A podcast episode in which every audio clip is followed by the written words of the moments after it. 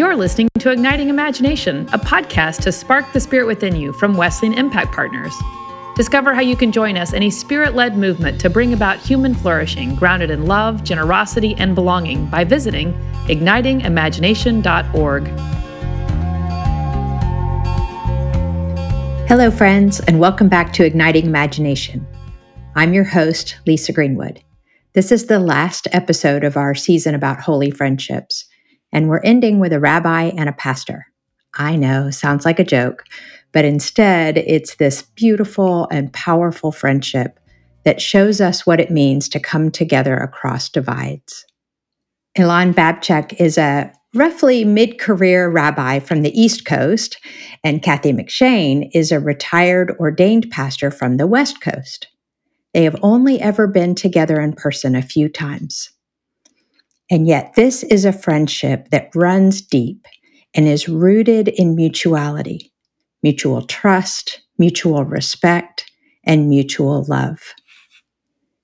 Elan and Kathi have recently written a book together that comes out in January called Picking Up the Pieces Leadership After Empire, about moving away from the pyramid model of leadership, where power is centered around one person or a group of people, and towards a shared power where every person can stretch toward the fullness of their God given gifts regardless of where they land on an organizational chart. Elan and Kathi embody this notion of distributed power through their friendship. So it's not a big leap to imagine how their friendship led to this particular creative work together, reimagining organizational power. Which brings me to one key takeaway about holy friendships. Holy friends are a blessing, not just to the people in the friendship, but also holy friendships ultimately bless the whole world. Before we listen, a final poem for our friendship series. It's called Red Brocade by Naomi Shihab Nye. In these few words, she draws us into a moment with tastes and textures that invite us to bridge divides and take time for holy friendships. May it be so, dear friends. Hear her words. The Arabs used to say, When a stranger appears at your door, feed him for three days before asking who he is, where he's come from, where he's headed. That way, he'll have strength enough to answer. Or by then, you'll be such good friends you don't care. Let's go back to that. Rice, pine nuts, here, take the red brocade pillow. My child will serve water to your horse. No, I was not busy when you came. I was not preparing to be busy. That's the armor everyone put on to pretend they had a purpose in this world. I refuse to be claimed. Your plate is waiting. We will snip fresh mint into your tea. Beautiful. Now let's listen to my conversation with Elan and Kathi. Welcome to Elan Babchuck and Kathi McShane. What a gift to have you both on our podcast today. Thank you for being here. Thank you. Hi. Thanks, Lisa, for having us both. Absolutely. I'm so excited about this conversation. So, one of our colleagues and friends, Matt Russell, talks about improbable friendships. And I wonder if that term resonates with the two of you. It certainly does from the outside looking in. I, I, mean, I think about Kathi, an ordained United Methodist minister from California, Elan, a rabbi from Rhode Island, and yet here you are um, on our season about holy friendships, and and you've just finished a book together. So I want to kind of start in this place of improbable friendship like, does that sound right to you? And tell us a little bit about how your friendship came to be. Well, I'll just add to the list of improbabilities that you just mentioned. oh, please do. Um, I'm on the west coast of the United States. Elan's on the far east coast of the United States. Uh, we're not only different in uh, in uh, religious tradition, we we are different in generation. I'm a baby boomer. Elan is a millennial, although he calls himself a geriatric millennial. um, and uh, and this we I'll let Elan tell you the story of how we met, but but we met once in person in 2018 and did not see each other in person again until we were just finishing our book in the spring of 2023. So our we are a kind of a pandemic yeah. cultivated friendship, meaning that we've we've talked and met together and loved each other across uh, across virtual in virtual backgrounds for a long time, uh, and but only have met each other in person a very few times. Yeah, it, it's. I mean, it's the start of every terrible joke. Like you know, the the, the rabbi and the pastor walk into bars, and, and but I, I think what's what's so. Um, you know, maybe uh, uh, unexpected, counterintuitive, or improbable here to to quote mm. your reference is we are of generations that are not supposed to get along right? Uh, Stereotypically, boomers and millennials are like four letter, you know, we're like curse yes. words to one another. we're not supposed to get along. We're West Coasters aren't supposed to understand East Coasters. You know, we're fast paced and they take things slow and, you know, and yet, and yet we have, we are so much uh, on the same page. We found ways to connect mm. across 3,000 miles, across ideological gaps, across theological gaps. And what, what became so beautiful, one of the greatest compliments, I really, and I, and I mean this because when you, when you write a book and a lot of people say things that you you might you're not even sure they mean it, but you're going to receive it eh, in in in all of its earnestness. But when somebody told me, you know, I read the book, and I actually couldn't even distinguish your voice from Kathi's voice. Oh. That was the greatest gift I could have wow. received because yeah. Kathi's voice, I read her sermon before I met her in person, and she wrote a sermon that changed my life. It was why I was at the gathering. It was an, um, a gathering that was facilitated by Ashoka, uh-huh. which is uh, an organization that kind of created the field of social entrepreneurship. And they were having a gathering of faith leaders who were thinking a lot about social entrepreneurship, about change making in congregations, outside of congregations. And there I am sitting across from Kathi McShane, having read this sermon she wrote about change making. And and it was like, you know, you're not supposed to meet your idols. And I did, and it was like it was a hundred times better.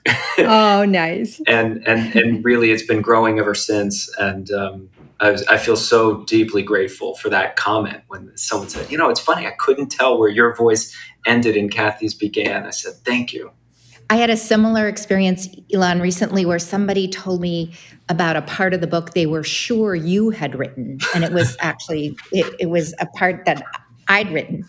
And so, yes, I, that really was, it, it's, and it continues to be fun. Sometimes I can't tell now which parts I wrote and which parts you wrote.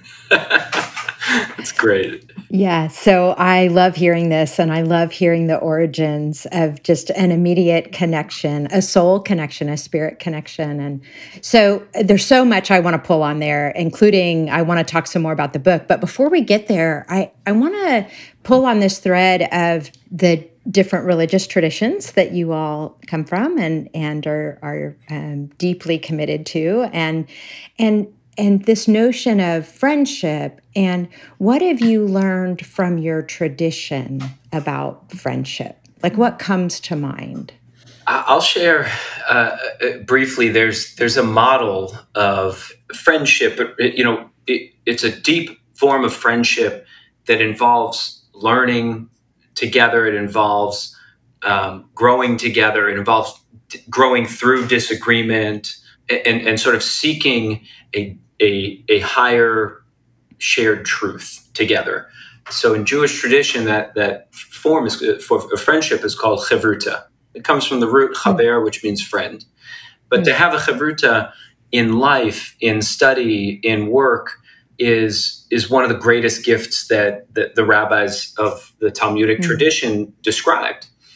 And they actually even have there's a whole section of Talmud where they you know the rabbis argue all the time in in, in Talmud. There's five thousand arguments, and only fifty of them are actually uh, um, concluded. Right, so only one percent of the arguments are are really about the conclusion. They're all about the rest of them were codified so that we could learn how to disagree, how to be in relationship, how to be in conversation. Nice. Anyway, one of those arguments is about how to say goodbye at the end of a learning session, at the end of a Mm. meeting. You know, they would sit knee to knee debating on matters that they really believed would determine the future, right, of Jewish life, of civilization, of the relationship between God and humans.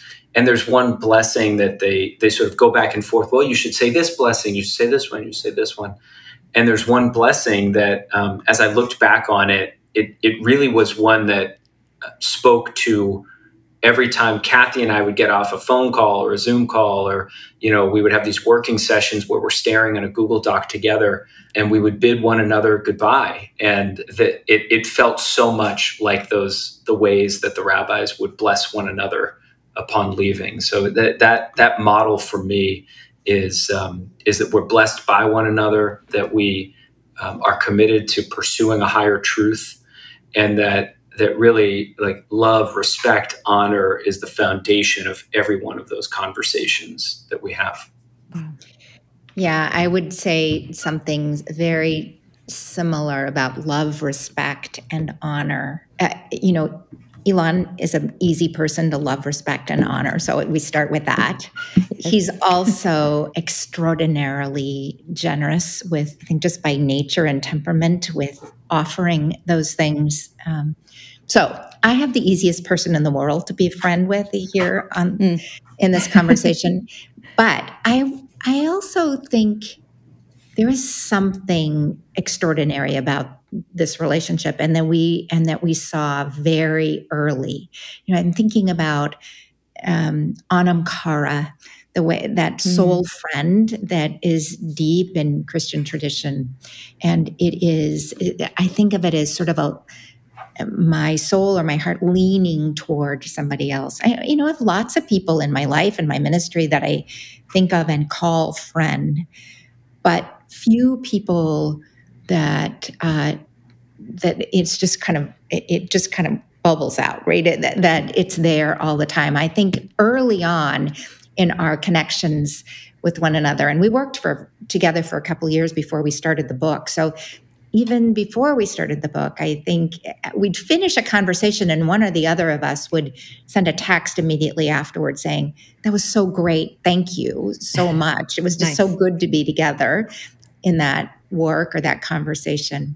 And then, you know, this spring, as we were finishing the book, I went to Providence, Rhode Island, which I'd never been to before, and so that we could do a little writing retreat together. And I met Elan's family for the first time, his wife and his three children. And uh, as soon as I walked in their home, I felt like, oh, I know this place, right? It was just, it Wow. was, you know, it was reversed to the usual pattern, I think, of developing friendships, which is that you gather information about a person and then, and, and that's on the way to becoming friends. Ours, I think, was something different than that. Yeah, which really speaks to something deeper that brought you together. I mean, you talked about a soul connection, you know, I I would use language of feels like the Holy Spirit, you know, there's this something deeper that brought you together than than simply you know, uh, you enjoy each other's company and then you discover like you said you take the next step and the next step and and then you a couple years down the road you say oh yeah we're good friends um, it sounds like it started out in this deeper place, which is one of the themes that keeps coming up for us in these, in kind of holy friendships, if you will, is it feels like there's something more at work. Can you play with that a little bit? Does that resonate? Yeah. Well, I'll just give you an example. Oh, sorry. no, no, no, please go. just an example of this when we so the beginning of thinking about the book was literally we were working on something else and we had I, I think we'd been talking about this idea of a particular character of leadership for change making and uh, one day on zoom call i think maybe phone call i said to elan i think there might be a book in this what do you think and he, like that's all i said. And he went yes i'm in. Let's do it.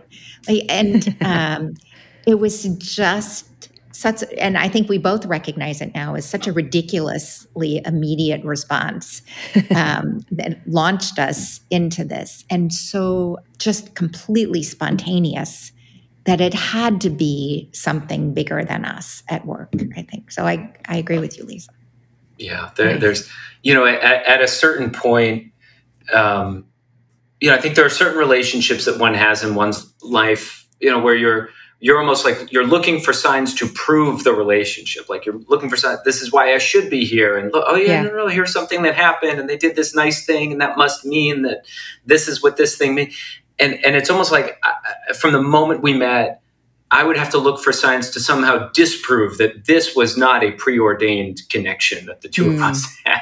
that there isn't some greater force at work, some greater spirit at work here. You know, I think uh, Buber would say that you know the divine spark is kind of is between it's what exists between yeah. two folks yeah. you know in, in, an I thou kind of relationship and and that nice. spark has been just so life giving it has been so life giving to have a, uh, a friendship a connection that is unquestionably you know I'm, I'm using this word divinely ordained uh, divinely inspired and, and I think the other piece of it is, again, you know, thinking through a Jewish lens, the greatest act of faith. You know, I, I think there were there were really two. Let me put it this way: I think the two greatest acts of faith that I read about in in the Old Testament. The first is Miriam packing the timbrels. Hmm. Right? We don't read about her packing the timbrels. They're like Exodus. Okay, that. everybody, grab your yeah. stuff. It's like you got 10 minutes, 18 minutes, hit the road, you know, just like go, go, go. We don't even have time for the bread to rise, just go. And they and they're off to the races and they finally make it across. And next thing you know, she and all of the mm-hmm. the other women are playing with their timbrels, playing tambourine, and they're dancing and they're singing. Because they knew wherever we're going, there's going to be a celebration to be had.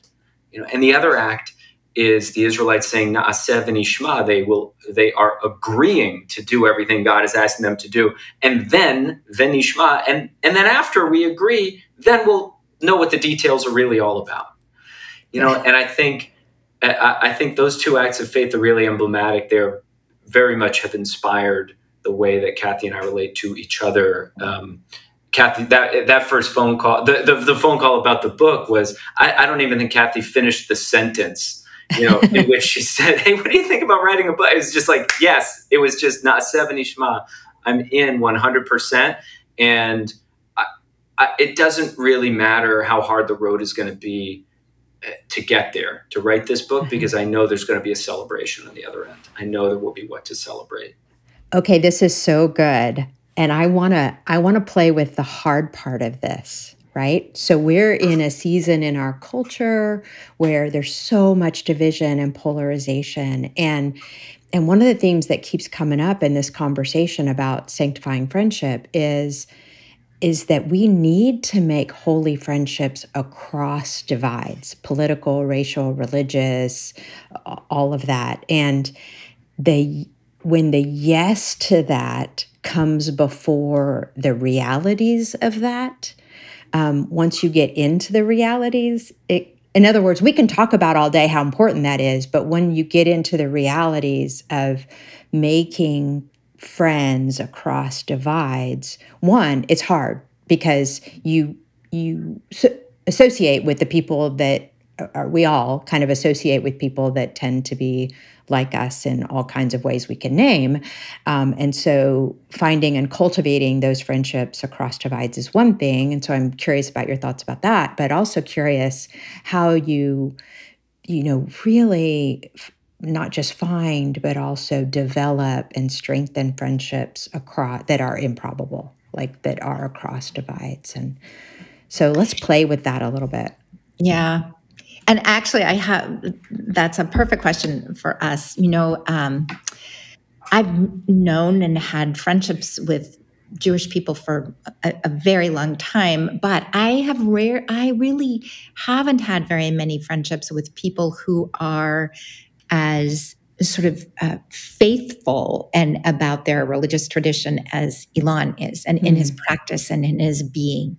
Right, he is he's so deeply and to me movingly immersed in his religious his different religious tradition from mine. So just this last spring, again, after we'd known each other for a long time, elan went to Israel with his family. And it wasn't until he came, it was actually while he was gone that I thought, you know, I, I don't really know what elan thinks about what politics in Israel. I've never asked him. It has never come up in our conversation. So when he came back, I said, "I don't know what your politics are, but I, but I want to ask you about how you feel about this thing that was in the news that was going on in Israel." And and he told me, and we had a full conversation about his thoughts and my thoughts. But you know, at the point at which I even thought to ask, mm. it didn't matter that right. different. Wow. Right? It, it, was, I, I, would have heard any mm. response Elan gave as fully worthy of my respect and um, and appreciation because of the relationship that was there first. So you've made me teary. That's so that that sense of of beautiful grace that goes before the specifics, right? That sense of there is something that binds us together that transcends how we fall on whatever the issue is or whatever the divide. And I, I know it's not, I know that it, it's not always that easy. Like I get that. Um, but what does it mean to to come in with a yes before we even know the particulars, right? Mm-hmm. Yeah. Th- this may feel like a hard shift, but I, I'm so curious to ask this question. It all sounds so beautiful. And I can't imagine you wrote a book without disagreeing or finding some places where you tried to tiptoe around eggshells or tried to navigate things together or speak truth. So, can you speak to that? What did you learn about yourselves? What did you learn about each other in the midst of the process? That's that's a great question. I so I'm going to give an answer here, and um, and I do so in in complete faith that the history of the comments on all of our shared Google Docs will never become public. but who knows? It's Google. They might just decide to let things fly one day. Um, uh, but uh, no, in all in all seriousness, I I think um, we were we, I think we came at it from a place of, of deep respect and curiosity. And, mm. and and I think what we both understood, and this is also about you know coming together across divides means bringing your whole self into relationship mm. in order to experience and listen and witness, even if it's just the partial truth of the other person's lived experiences, and then sit with that partial truth and imagine, huh, what if that were my partial truth? What if mm. what if the thing that I hold actually, if I held mm. that a little more loosely and and and took this person's partial truth just a little more seriously? Um, I, I think that's where that's where I often, you know, where, where, my failures come in to really hear someone across divides is when I'm coming in feeling like what I believe, who I am, how I show up is fully formed. It's it, it is you you can't poke holes in this thing. It is fully formed, and I'm and and this is what it is. Um, rather than recognizing that all of us are in formation. Everything is a journey. My ideological holdings, my theological holdings. Yes. It's like there's process theology. I'm I'm like process humanity. Everything is in process. Everything. Now you know and the world is spinning faster than it's ever spun before and so the divides actually you know the way just, just i'm not a physicist but like centrifugal force the, the way that the world is spinning as fast as it is means the centrifugal force is pulling us further and further and further apart. And those mm. gaps and divides are becoming even more mm. um, uh, spacious, more scary to try to leap across. And, and so anytime we came to a point where, okay, I think it should go this direction or that direction, what I tried to do, and, and really I think what I continue to try to do, and Kathi's my my teacher, in addition to my chavruta here, is to hold loosely what it is that I'm bringing into it. And maybe to even mm-hmm. ask a deeper question, which is why am I bringing this into it? Why is it that I believe that this is the order of things? Or why is it that I believe that this is mm. the framework we should use here? What am I, you know, what is the truth for me that I'm bringing it into this, even if it's just a partial truth? What's my lived experience that I'm bringing into it? So that's a very, you know, long-winded, circuitous answer, but also um, I think very emblematic of the way that Kathi and I wrote and edited the book, which is I would go on those random tangents, and then she would put a comment in that says, "Hey, um, what if we cut out four of those paragraphs and you just said it the following way?" And then inevitably she was right because she was much more eloquent, and that's what we ended up with. We'd have a 500-page book otherwise.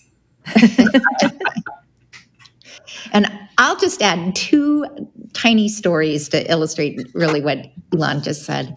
One was when we first saw the book in the form it was going to be published, and it had uh, it, so at the top of every left-hand page it, are our names, the author's names, and and my name was first, and it didn't have to be that way. So we had a conversation with the editor about this, and and in that conversation, Elan said, I don't know, maybe you just said this to me.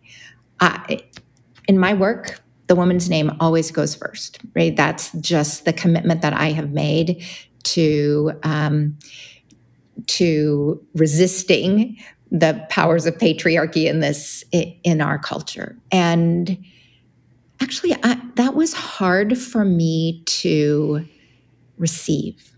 Right? Mm-hmm. It's so it's so uh, Elan like generous, and it was I it, I, it was hard for me to just take that as a mm. gift. I feel like I wanted to deserve that first mm. place if I was going to get it, and I didn't. And um, so that's that's one moment that I think I learned something from from Elan's stance in the world. I learned something about myself and about a way of mm. being in the world and I think that shifted something significant for me, that conversation. Mm. The other moment, and this is a reference to what Elan was just talking about, was the first, really one of the first moments when we started editing each other's first drafts. And honestly, there was a weekend that it, we had, I, I think it was our only, maybe our only real rub in the process where I edited something that Elan wrote, and, and you know, uh, me, we're both writers by mm-hmm. work and nature, and like how often does do you have somebody else editing right. your writing? It just doesn't happen very often. And he came back and said, "Really? I, why did you?" I said, ah, "Really?" and because of that honor and respect and affection that we have for each other. We got past that moment. Mm. And then, but I never forgot it. And I too had to go through a process in which I realized and then just trusted that every change Elan made to my writing made it better. Mm. It, it doesn't, so we had to, I think along the way, at least with this partner, right? I, I learned to let go of that pride and identity of authorship that I've mm-hmm. carried with me a long, long time. Right?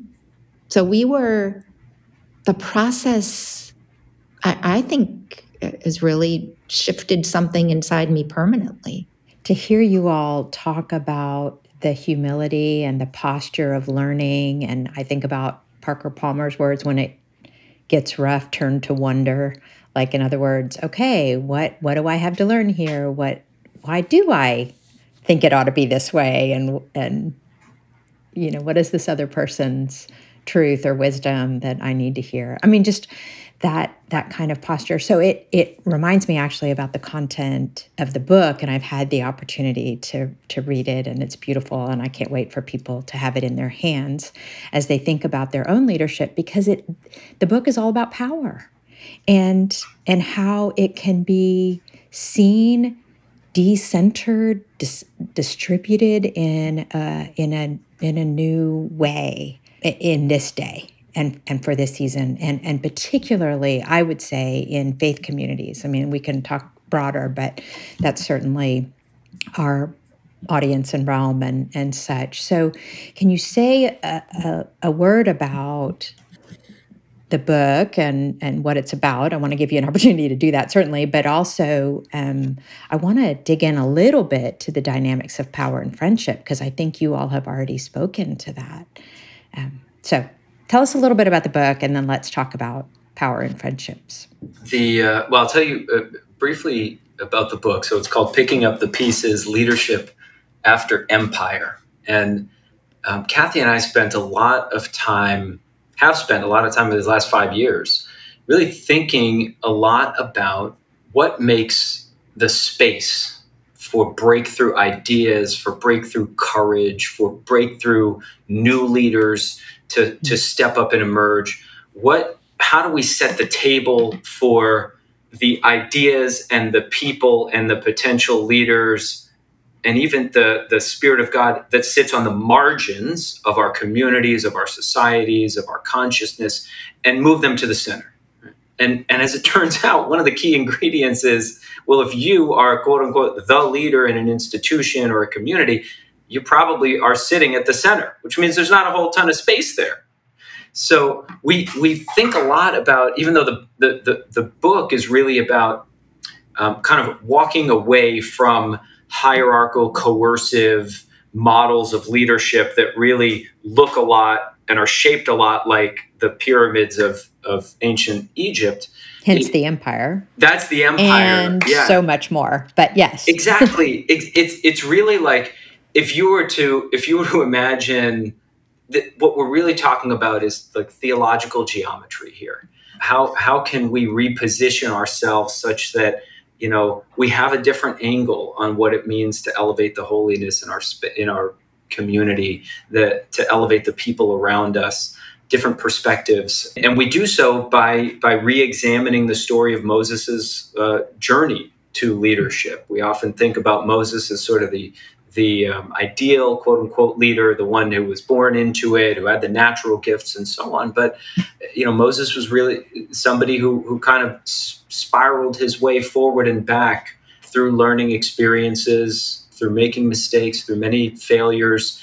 But the further away he got from the empire, from the shadows of those pyramids, once he was able to break free from those shadows, his abilities started to emerge and he started to see the Israelites in a different lens, through a different lens. He started to see his relationship to God in a different lens. And, you know, the Moses who leads them out of um, Egypt is not the same Moses who gives that final sermon um, on the footsteps of the promised land. And, and our hope is that we can, can invite people to take a similar mm. journey through their own leadership life really, I think one of the, the, the best parts about our experience writing the book, and I, and I do believe about the reader's experience reading the book too, is going to be hearing about these six wonderful leaders who, who really live into what we call a form of mosaic leadership.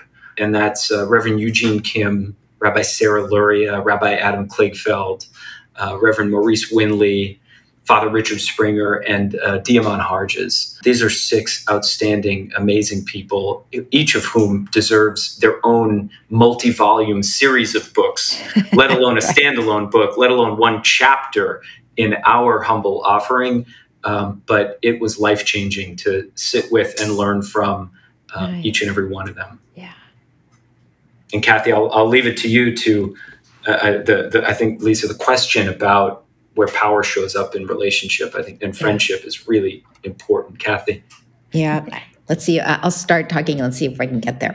One of the things that we got clear on uh, very early in this process, we thought we had this great idea about power sharing as a model um, for leadership, and and we realized very quickly other people have been talking about this for a long time. We didn't make this up, right? And, and so so it has been sort of a recurrent theme in leadership thought, both faith filled uh, among faith filled people and people totally in the secular arena for a long time.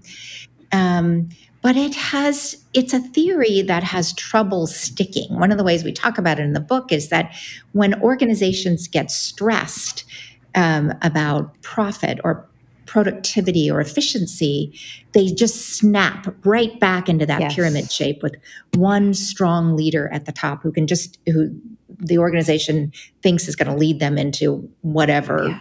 relief they they need.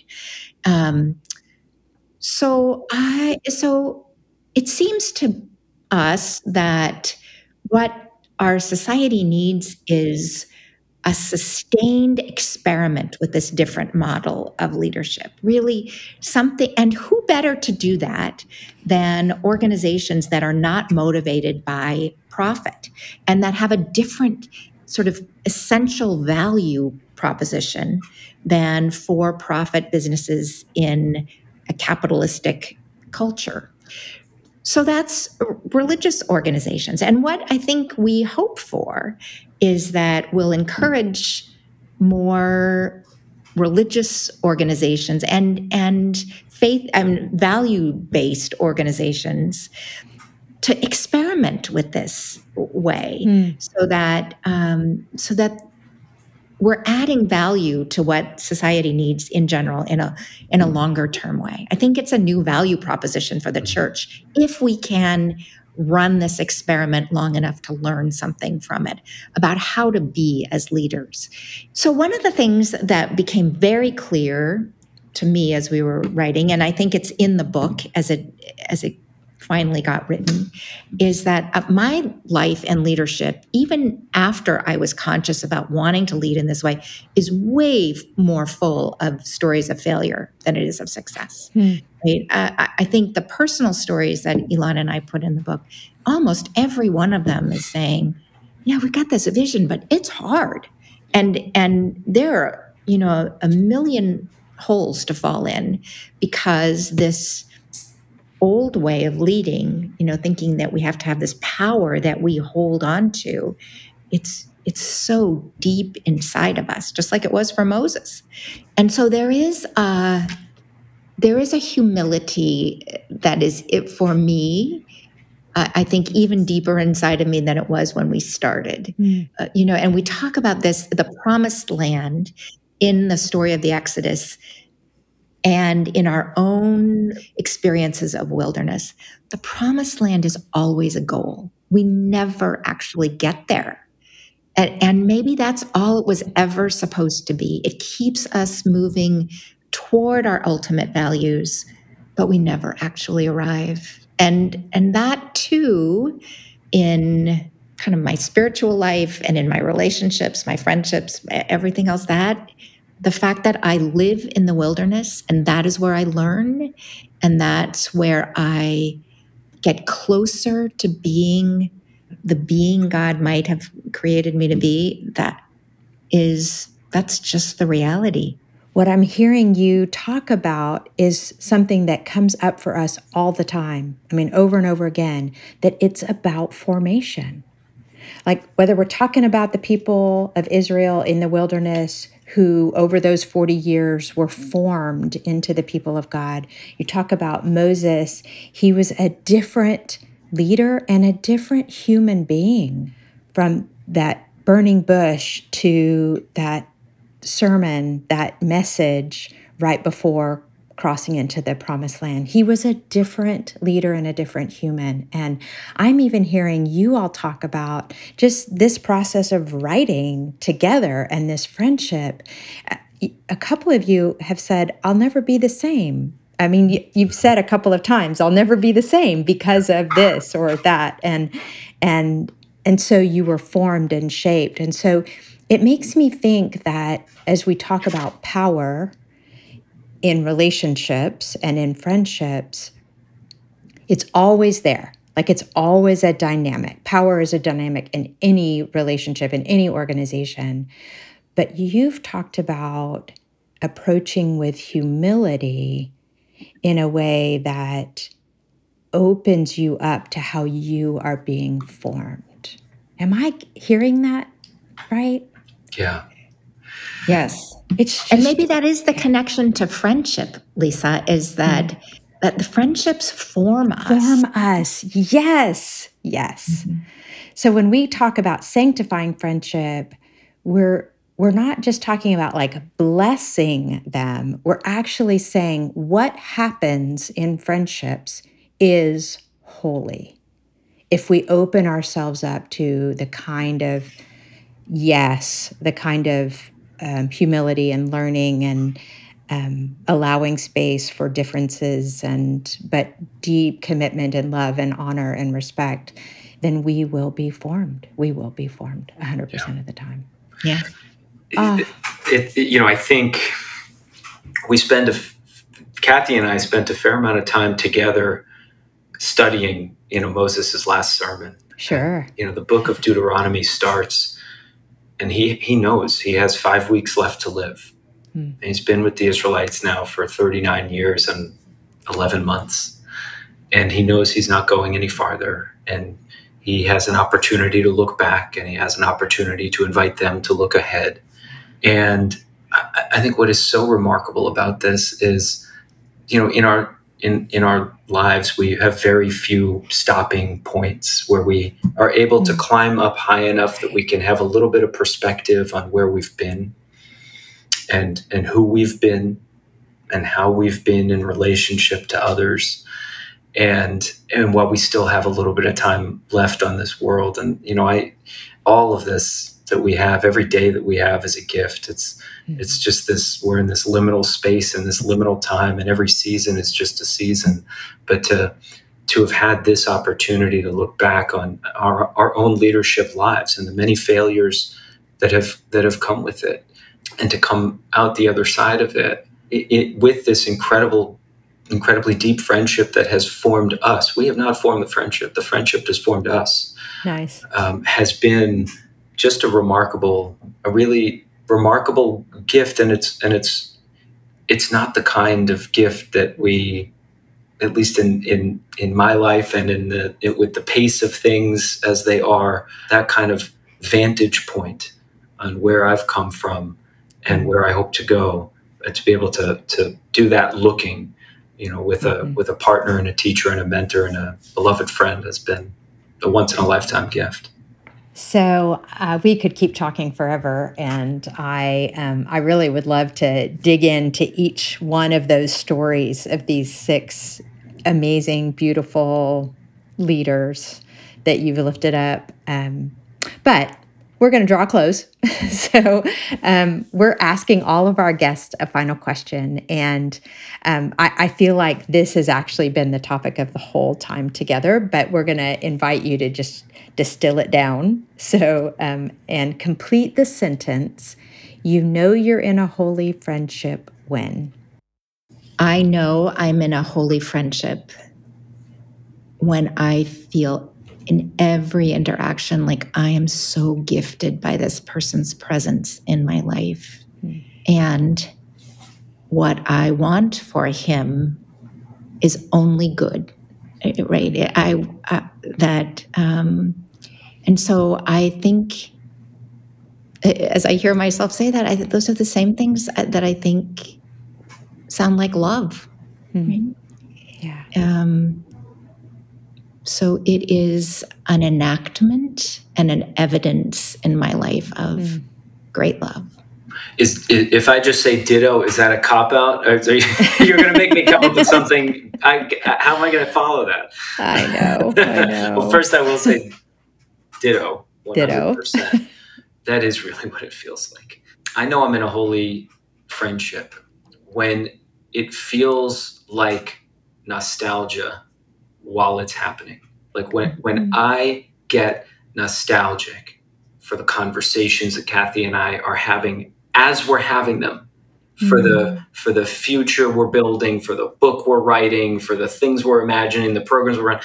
I I get nostalgic for them as they are happening, meaning to mm-hmm. say that I am both deeply in the moment and experiencing every word as the revelation that it is, and also keenly aware that this moment is just such a precious liminal moment and i can't wait to relive it someday and look back on mm-hmm. this precious incredible um, fleeting one conversation that we had that actually led to another one and actually led to another one and actually eh, eh, you know in jewish tradition we're taught that there's six things they ask you about in heaven and just one of them is about how you engaged in learning with with a beloved chavruta. Hmm. And um, and the way it's phrased is you know, did you learn one thing from another thing and and another thing from that thing and another thing from that thing and and that's what allows I think what what keeps me feeling so keenly aware that what's happening in the moment is deeply precious and it's going to lead to another thing and another thing and another thing right. and just watching that unfold in real time is is like witnessing the eighth day of creation happening every time we talk well i can say that this time with you two has felt like holy ground it really has and i am um, so grateful for your time and for being here and the conversation and the book that you've written and uh, and your friendship. I'm grateful. Thank you. Thank you so Thank much. You, Lisa. Thank you. Thanks, Elan. Thank you, Kathi. Igniting Imagination is a production of the Leadership Ministry team at Wesleyan Impact Partners with excellent editing support from Truthwork Media. Follow us on social media at Wesleyan Impact Partners Visit our website at ignitingimagination.org and share our episodes with friends and colleagues. Our hope is that these conversations can spark imagination in your context. I'm Blair Thompson. On behalf of all of us at Wesleyan Impact Partners, thanks for listening.